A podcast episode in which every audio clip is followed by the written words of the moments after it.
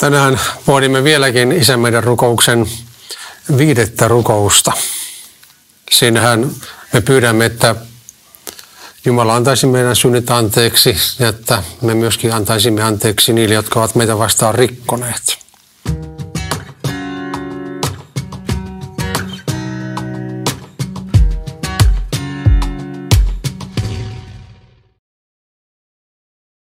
Aikaisin kun tästä aiheesta puhuu, niin ihmiset sitten kysyvät, että eikö sinut sentään pitäisi pyytääkin anteeksi, jos on jotakin jotakuta vastaan rikkonut. Ja tätäkin asiaa on aika paljon pohdiskellut ja koitin sitten löytää raamatusta niitä kohtia, missä, missä jotakuta ihmistä kehotetaan pyytämään anteeksi. Tai jossa Jumala kehottaa meitä pyytämään anteeksi. Niin olin musta aika yllättävää, että en löytänyt ainoatakaan semmoista kohtaa koko raamatusta, missä olisi tämmöinen anteeksi pyynnön kehotus. Ja toisaalta omasta elämästään mehän me tietenkin tiedämme, että jo lapsille opetetaan, että pyydä anteeksi, jos kerta teet jotakin väärin. Niin miksi ihmeessä raamatussa ei ole ainoatakaan sellaista kehotusta? No, en tässä kerro kaikkia kohtia, mitä kävin lävitse, mutta mutta katsotaan ihan muutama raamatun kohta, mihin pikkusen tähän suuntaan kuitenkin mennään.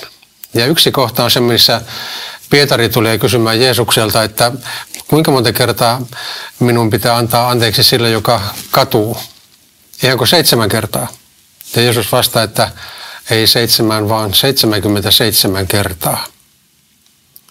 Se oli varmaan Pietarille aikamoinen yllätys.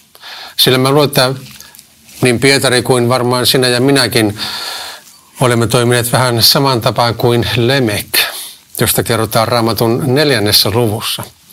Luen itse tuon Lemekin uhon, siis raamatun neljännen luvun lopulta. Hän sanoo kahdelle vaimolleen näin. Ada ja Silla, kuulkaa minua, te Lemekin vaimot. Ottakaa korviine minun sanani jo yhdestä haavasta minä tapan miehen, jo yhdestä naarmusta nuorukaisen. Jos Kainin puolesta kostetaan seitsemästi, niin Lemekin puolesta 77 kertaa. Eli Jeesuksen vastaus Pietarille kertoo, että nyt tämä Lemekin aika on ikään kuin päättynyt, kun hän on tullut maailmaan.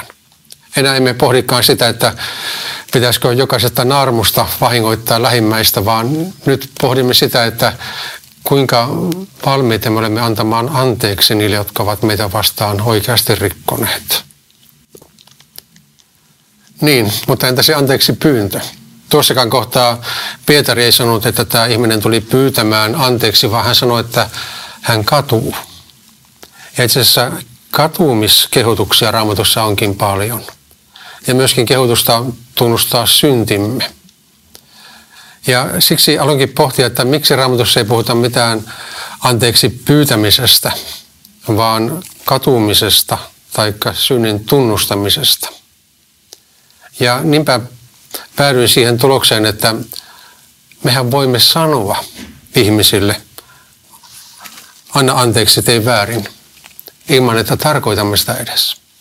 Mutta jos me olemme katuneet sitä syntiä oikeasti, ja sen jälkeen sitten pyydämme myöskin anteeksi sitä, mitä sydämessämme tunnemme, niin se ei olekaan enää pelkkiä sanoja, vaan siinä on myöskin taustalla ajatus, että minä oikeasti haluan luopua tästä vääryydestäni ja haluan jatkossa elää toisella tavalla.